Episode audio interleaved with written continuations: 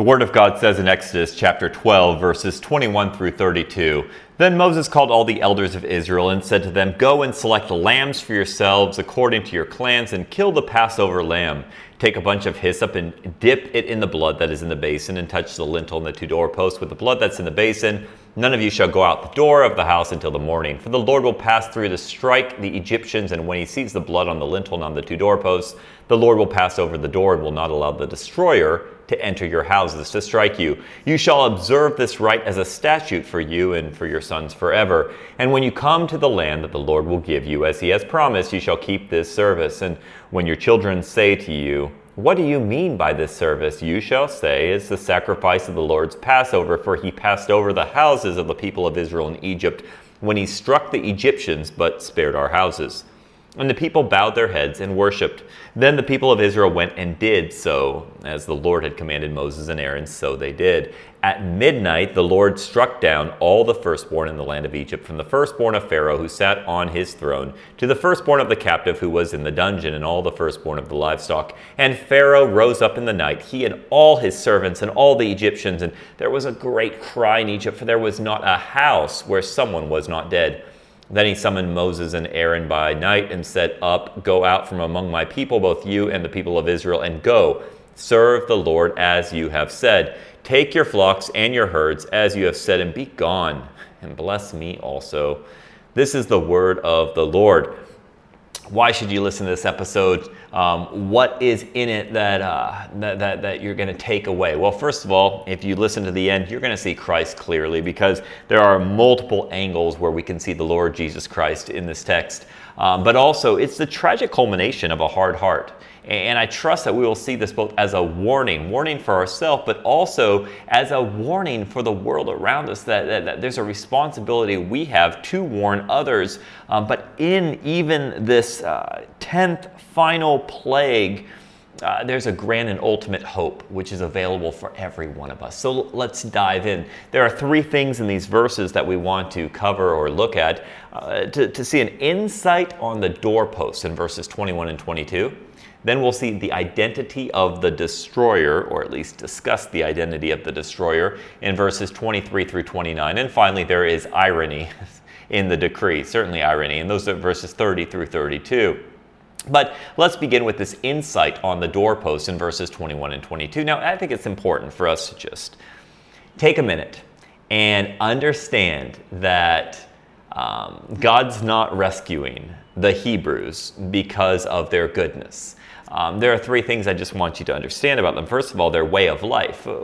We, we, we see this word doorpost um, and door and door and doorpost mentioned multiple times as we go through these few verses. And that, that's interesting because tents don't have doorposts. They're living in houses. And you say, well, duh, yeah, sure. But, but hang on. You see, when Jacob first moved uh, and they, they set up their tents, they were sojourners, but, but they're not really sojourners, they're residents. You say, well, they were slaves.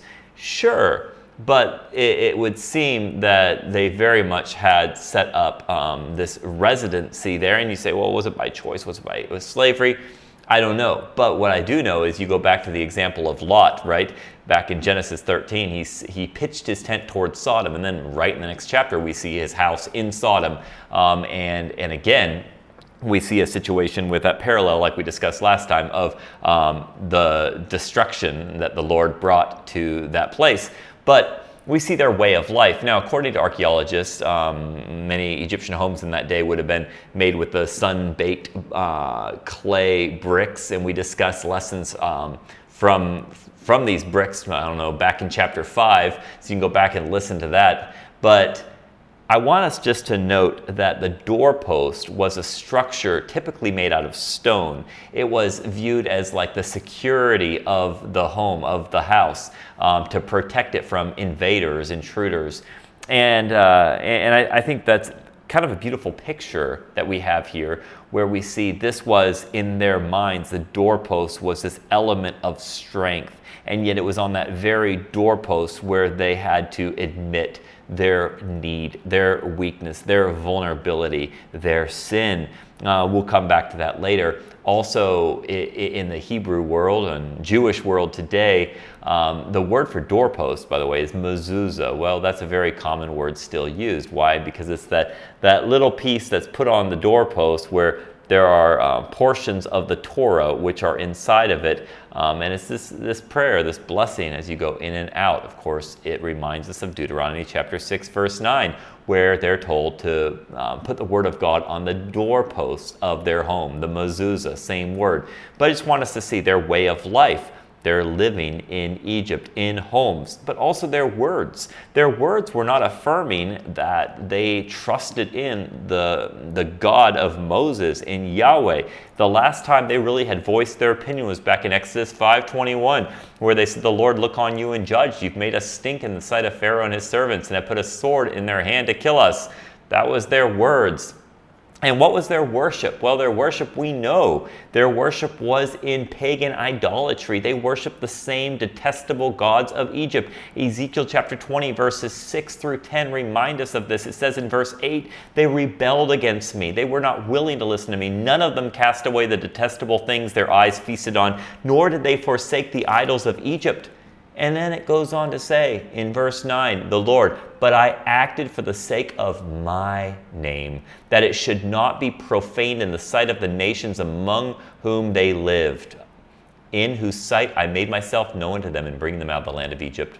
So I led them out of the land of Egypt and brought them into the wilderness. See, the Lord did not do it because of their goodness. He didn't because they he didn't do it because they were a great people. He did it because he's a great God and because of his faithfulness. And so you see their way of life, their words, their worship.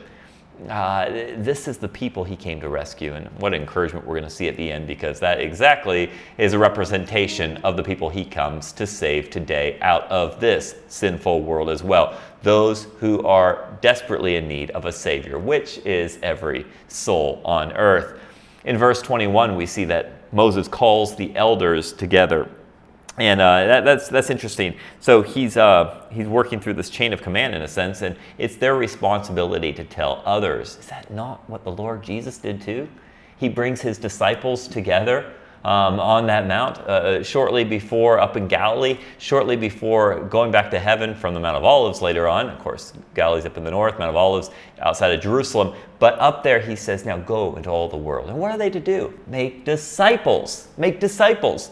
And same thing here he calls the elders together. Now you go and select lambs. Um, so there's a responsibility to tell, but also there's repetition happening in this chapter. And sometimes we can get frustrated with repetition, but God's not frustrated with repetition. In fact, on the contrary, God encourages repetition. We need more repetition. We need to hear the gospel over and over and over. Tell me the old, old story of Jesus and his love.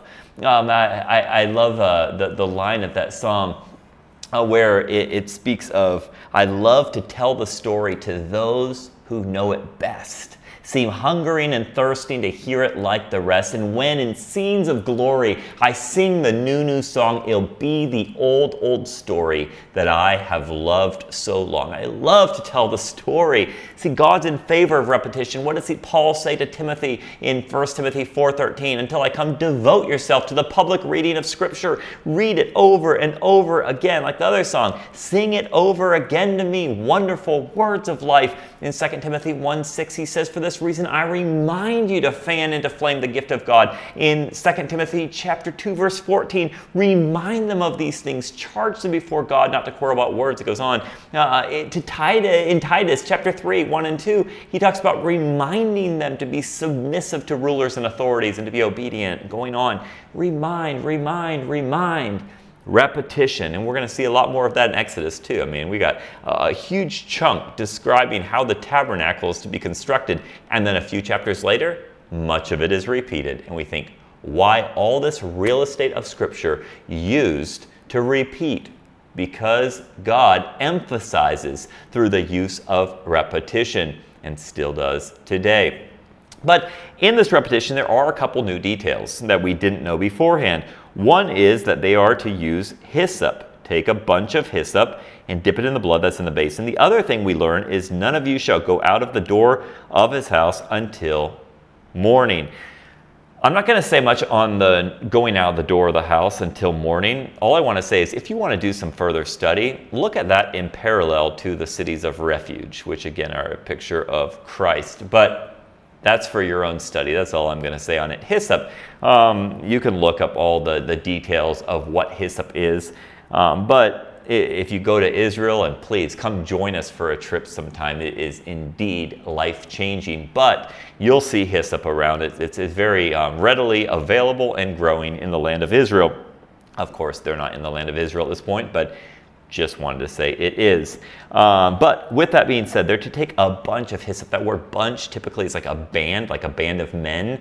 Um, but take a bunch. They're not just taking one little twig. Um, it's not a twig. It's like a one little um, yeah stem of it. But instead, they're taking a whole group. What is the idea behind this?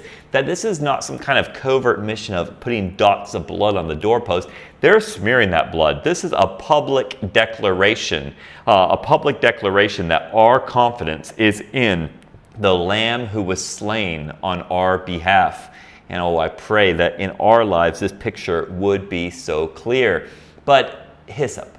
Hyssop's only mentioned 10 times in the Old Testament, and in all but one time, and the, that one time would be, I believe it's 1 Kings chapter 4. You can check it out to, um, to, to, verify that. And if it's not right, please put in the comments um, that it's a different portion of Scripture. But um, in, in all the other times, it's consistently used in connection with purification. Uh, and probably the most well known be Psalm 51, right? When, when David um, sins, we say with Bathsheba, but Uriah, the nation, many were affected by it, right? And in most of all against the Lord, because that's what he says in Psalm 51, right? Against you and you only have I sinned. And he says this purge me with hyssop. Purification, right? Purge me with hyssop and I shall be clean. Wash me, I'll be whiter than snow. Why discuss this hyssop other than the fact that it's in the text? It points us to Jesus. That's why. Why would the scriptures add the detail in John 19 that they took hyssop and that's what they offered to the Lord on a band of hyssop, on this, this bunch of hyssop? But think about what was going on then. As they offered this sour vinegar to the Lord on that hyssop, they were touching the door. I am the door. I'm the way, the truth, and the life. No man comes to the Father but by me. And what were they touching? They were touching the very opening of that door, eh, the mouth, the mouth of the Lord Jesus. Oh, the picture is clear. And again, you might think sometimes, are you taking it too far? Well, you know what? If I am, um, I, I, take it back to the Word of God and, and, and see if it's not pointing to Him. But I truly believe these pictures are for us to see Christ is our everything.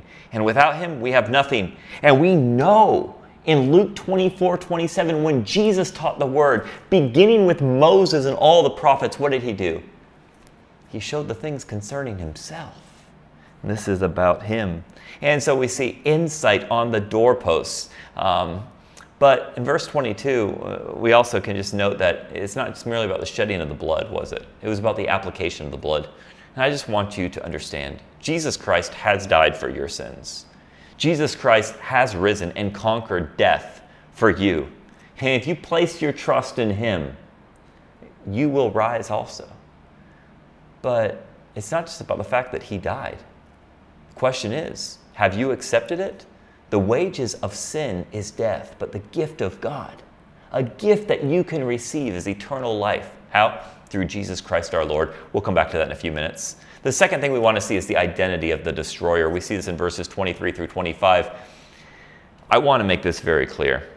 I'm not being dogmatic, but I am strongly suggesting what I'm sharing, and, and, and many others have said it far more eloquently than I can.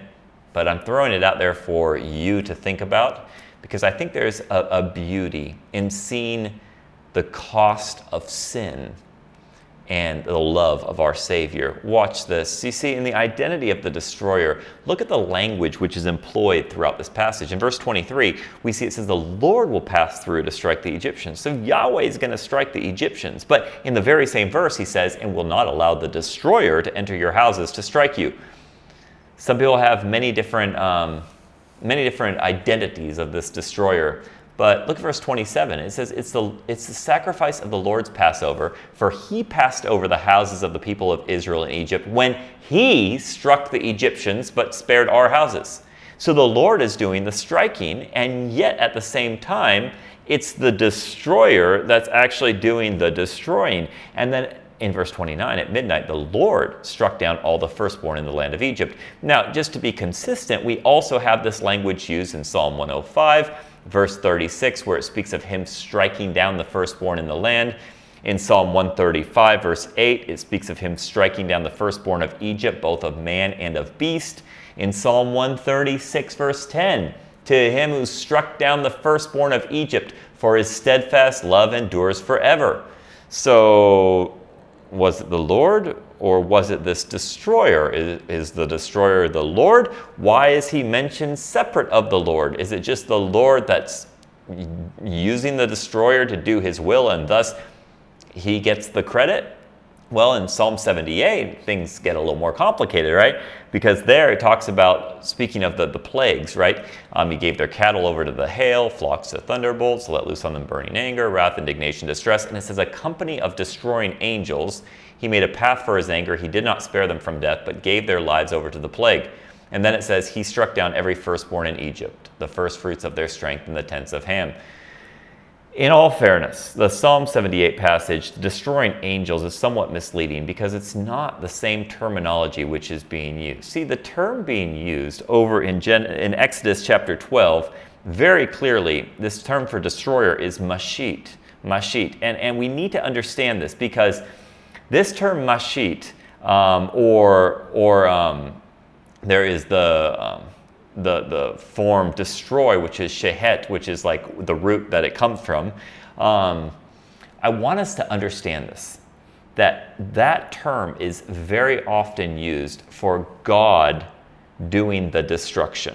So, in other words, it's used in Genesis chapter 6 when God's going to destroy the world. It's used in Genesis 9 when God says, I'm not going to destroy the world in that way again. It's used in Genesis 19, uh, Genesis 18 when, when God tells Abram, Abraham that he's going to destroy Sodom and Gomorrah. In chapter 19 when he destroys Sodom and Gomorrah. This term of destruction is used often, but think about this. When you get to 1 Chronicles 21, and after David sinned uh, a different sin, and he's um, he's you know he's at the threshing floor, which ultimately becomes the site of the temple later on, right? So this is Mount Moriah. He sees the angel of the Lord in 1 Chronicles 21 16, standing between earth and heaven. And, uh, and it's interesting. What was the angel of the Lord there for? In verse 15, it says, God sent the angel to Jerusalem to destroy, Shehet, same word. And it says, But as he was about to destroy, Shehet it, the Lord saw and he relented from the calamity, and he said to the angel who was working destruction, Mashit, same word, destroyer, it is enough, now stay your hand. So, this very same angel of the Lord, by the way, we had a whole episode on the angel of the Lord. If you haven't listened to that, please go back. It pictures the Lord Jesus Christ. What do we see here? We see that God sent his angel, the angel of the Lord. Well, when you look throughout Scripture, you see very clearly this is a Christophany. This is a picture of Jesus Christ. I mean, we, we see this angel of the Lord being worshiped, and that angel not even telling them to get up. Why? Because he's worthy of worship. Why? Because he is God, that second person of the Trinity, the angel of the Lord. And we see on multiple occasions that this angel of the Lord carries out destruction in the Old Testament scriptures. Um, or his hand is stayed in the case of 1 Chronicles 21. By the way, parallel passage in 2 Samuel uses the same words.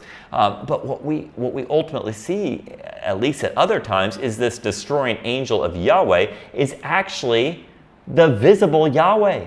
Jesus Christ later on, this anointed one, the Messiah, but of course, um, the Old Testament scriptures before um, it, him appearing. Well, Am I saying without any doubt this is the Lord Jesus? No. But I am strongly suggesting, because notice again what is said in verse 23 The Lord will pass over the door and will not allow the destroyer to enter your houses. We have Yahweh and we have the destroyer. And yet, we have very clearly from that point on the Lord taking the credit for doing the striking down. Why? Because three in one. I and my Father are one. But is this not a beautiful picture? Please meditate on this. the very one who here, if it is the Lord Jesus, comes to destroy those who have not the blood of the Lamb on the doorposts, is the very only begotten of the Father, who comes as the Lamb of God and gives his blood, his life, so that wretched, rebellious people like Nate Bramsen can be saved and have eternal life. What a flip flipped script. What a change of the, the, the, the, narrative, right? What we have is we have a God who so loves the world that he gave his only begotten Son, that whosoever believes in him will not perish but have everlasting life. What is the identity of this destroyer? Well, what I'm going to say is it's clearly the Lord that claims the action but how does he do it? Well, it would seem that he does this consistently through his angel, the angel of the Lord, who throughout the Old Testament pictures Jesus Christ. Again, you take it back, look at it more clearly. I'm sorry if I didn't explain that clearly. There was definitely a struggle, but at the same time, the picture is beautiful and it is worth us spending time thinking it through. Um, but think about this a, a, little beyond. In verse 23, again, um, it talks about the Lord passing over the door that has blood on it. That word Passover is um, from a verb pasach, and it actually resembles an Egyptian word pesh, which is um, to spread wings over or to protect. Um, which is just beautiful because the destroyer passes over the houses with blood on the doorpost, there's a protection that is there. Um, but ultimately, why? Why did the angel of the Lord, why did this destroyer pass over? Well, he passed over because the price had been paid, because the blood had been shed, because justice was satisfied. And of course, I think the picture is becoming very clear that such is our story as well. See, God's eye wasn't on how beautiful the house was, was it? It wasn't on was it a palace or a dungeon. It wasn't on whether it was made of gold or whether it was made of clay. His eyes were on the doorposts. Was the blood there or not? And I'm thankful, that's an understatement. I'm thankful that when the Lord God looks at my life, he sees the righteousness of Jesus Christ, the Lamb of God slain for me, the Passover lamb, as Paul tells the church at Corinth. But going on, we remember in Hebrews 11:28 that uh, by faith he kept Moses kept the Passover, sprinkled the blood, so that the destroyer of the firstborn might not touch them. The destroyer of the firstborn.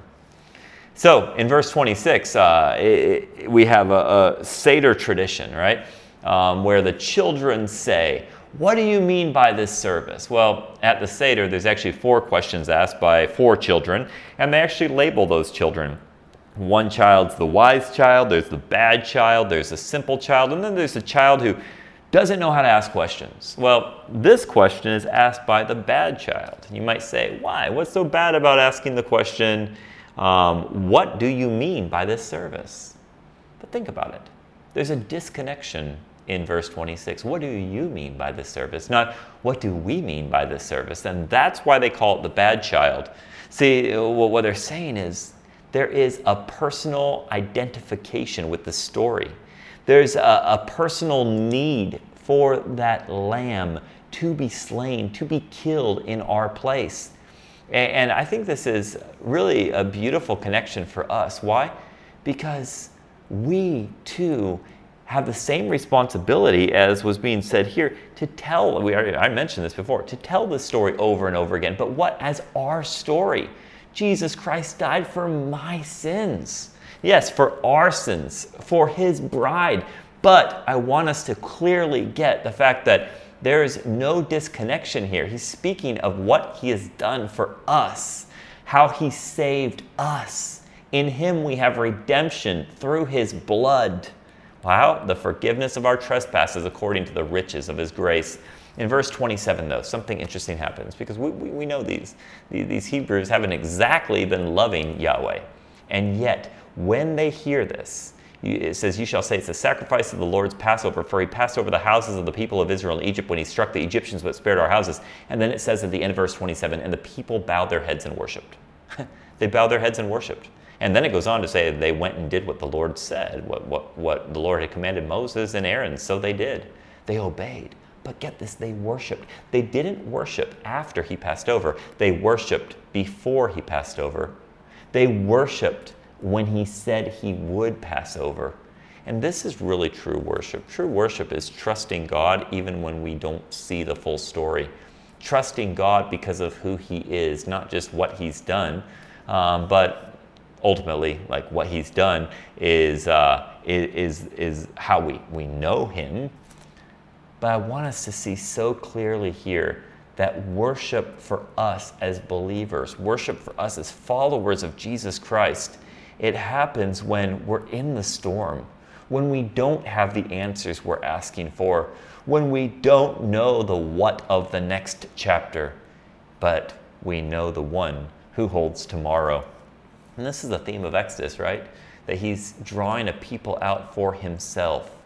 Um, and, and, so, how beautiful it is. And it's beautiful too because uh, he's speaking of salvation in the past tense, and he hasn't even passed over yet. But of course, the words of the Lord are yes and amen. In verse 29, it happens. In the middle of the night, at midnight, the Lord strikes down all the firstborn in the land of Egypt, from the firstborn of Pharaoh who sat on his throne to the firstborn of the captive who was in the dungeon, and all the firstborn of the livestock. Uh, I like the way that Dennis Prager said it. There's one little issue I have with it, which I'll know in a minute. But he says the Torah spends several verses on the paschal sacrifice and the commandment to eat unleavened bread, but only one verse on the killing of the firstborn. It's as if the tenth plague is too painful to relate, as the Egyptians too are God's creatures, and many of the firstborn are innocents. The part I disagree with is that many of the firstborn are innocents. Why? Because all have sinned and fallen short of the glory of God. So there, there was not one uh, innocent person truly that, that uh, died. Um, we're all guilty because of sin, both guilty because we're conceived in sin, but also that we're born. Um, we're born and we sin. But I, I want us to think about this. God loves the Egyptians. And God loves souls. He takes no delight in the death of the wicked. In fact, he's not willing any should perish, but all should come to repentance. And there's actually a law written in the Torah. And maybe you've missed it before, but you can go check it out sometime. Deuteronomy 23, verse 7. It says this that you shall not abhor an Edomite. And then it goes on to say, for he is your brother. And then you shall not abhor an Egyptian. Why? Because you were a sojourner in his land. Isn't it interesting? God makes a law don't abhor the Egyptians. Why? Because again, created in the image of God. God has a plan for them too, and we, we can see that later on in prophecies in the Old Testament. But God loves the Egyptians. And so uh, I just wonder today, wow, what if, what if um, the, the enemies of the Jews had such a law written in, don't abhor the Jews? And I think we probably see a very different political situation in the Middle East. But all that to say um, that at midnight the Lord did strike down the firstborn in the land of Egypt. Just one solemn verse mentioned there. And then in verse 30, we see the result Pharaoh rises up, he and all his servants, and there was a great cry in Egypt. I do just want to make one more note there that God touches. This is not just an indirect through a plague, but this is God coming down this destruction, this destroyer, this final plague, this death of the firstborn. God comes down. Please don't miss the parallel and the connection that God comes down again later, but this time it's not to destroy the firstborn, but rather he lays down his life for all souls in the world that we might live forever. Oh, what, uh, what again, what a flipped script we have. Um, but going on to our final point, we have insight on the doorpost, identity of the destroyer, and finally the irony in the decree. And the irony is definitely there. What happens? I mentioned Pharaoh rises up, there's a cry in the land, he summons Moses and Aaron by night, and he says, Up, go out from among my people, both you and the people of Israel, and go serve the Lord as you have said. Take your flocks and your herds as you, as you have said, and be gone and bless me also. What is the irony here? Well, first of all, look, look what he's saying. He's saying, Up, go out, take, be gone. but he's still not yielding. He's commanding. You say, well, he's yielding because that's what the Lord wanted, and that's what Moses and Aaron were saying the whole time. And sure, you're right. Why? Because God, God's word is true. See, Pharaoh had a choice on how he was going to go about doing it, but it was going to be done. Well, he refused to yield. He refused to yield. He refused to yield. I could say that a few more times. And, and now we come to the point where there is no choice. And yet, even when there is no choice, we see him state it as a command. Um, still trying to hold on to something, maybe? I don't know. It would seem, as chapter 14, he's going to go after them one more time. Uh, but he even tells them, take your flocks and your herds. Not just, oh, well, if they happen to take their flocks and herds, it's fine. I'm not going to stop them. He's like, no, you better take your flocks and herds. Like, you get out of here. I don't want any more discussion or conversation. But then he throws in this one little detail at the end of verse 32, which I find fascinating. And bless me also. And bless me also. Last uh, November, I took my wife Priyanka to uh, Fiddler on the Roof. Um, it was a Broadway that was coming through Greenville, South Carolina, and I've always loved Fiddler on the Roof. And back to the old the old uh, film, um, and uh, the the script was almost verbatim uh, to the film I had grown up on. So really enjoyed it. And there's this one part of it where a, young Russian Jew is asking the town rabbi about. Um, about a blessing for the czar. And of course, if you know Fiddle on the Roof, the czar is um, really the oppressor, right, of the Jews. And uh, the, the rabbi certainly doesn't like the czar, but he's convinced there's a blessing for everyone.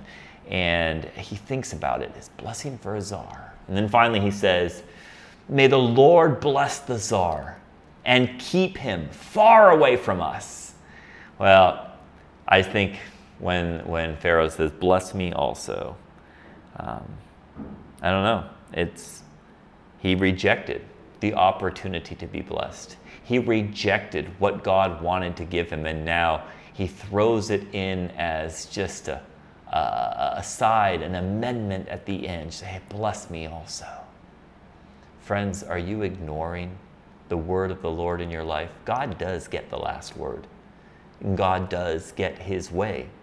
See, the kingdoms of this world will become the kingdoms of our God. And yet, I just wonder are we doing like Pharaoh, where we're refusing to yield to what God's word says about holiness, to what God's word says about truth? It's not my truth or your truth, it's His truth. Are you trying to blend culture? Are you trying to navigate around God's word so that you don't have to deal with abrasion from society? Friends, we're not called to fit in. We're in the world, but we're not of the world. And yet, how easy it is for us to be so similar to Pharaoh. And yet, it finally comes to this point where he's like, get out of here. Again, let's just end where we began. We need to understand who were these people that God redeemed? Who were these people that he pulled out of Egypt? Who were these people that he rescued? People whose way of life looked like Egyptians, peoples whose words were not affirming of their God, peoples whose worship was pagan and idolatrous. And yet, God, in His love, came down and passed over. See, it reminds me of Romans chapter 5, verses 6 through 9. For while we were still weak, at the right time, Christ died for the ungodly. For one will scarcely die for a righteous person, though perhaps for a good person one would even dare to die. But God shows his love for us in that while we were still sinners, Christ died for us. Since therefore we have been justified by his blood. You see that connection? Justified by his blood, by the Lamb of God, by the Passover Lamb, our Passover Lamb, the Lord Jesus Christ. Much more shall we be saved by him from the wrath of God. See, if he didn't spare his only son but gave him up for us all, how will he not also freely give us all things with him? See, hang, hang on. Because who is there to condemn? Is it the very one who gave his life for us? The destroyer? And yet, no, the deliverer. Friends, you have a choice. And your choice today is this Will you see Jesus Christ today as your Savior? Or will you one day face him as your judge? The reality is this God loves you. And the reality is this God wants to save you. But the reality is also this there's only one way to be saved, and that is have you accepted the blood that was shed for the payment of your sins so that you can stand before a holy God and be declared righteous? It's possible through the Lord Jesus Christ, and it's promised through the Lord Jesus Christ. This has been Into Your Bible, and uh, again, please check out our website at www.intoyourbible.org for more resources and free downloads and other things. Um, and for sure, please subscribe to not miss an episode and share it with friends. But most of all, remember that it is our prayer here where we seek a generation who loves the Word of God and the God of the Word.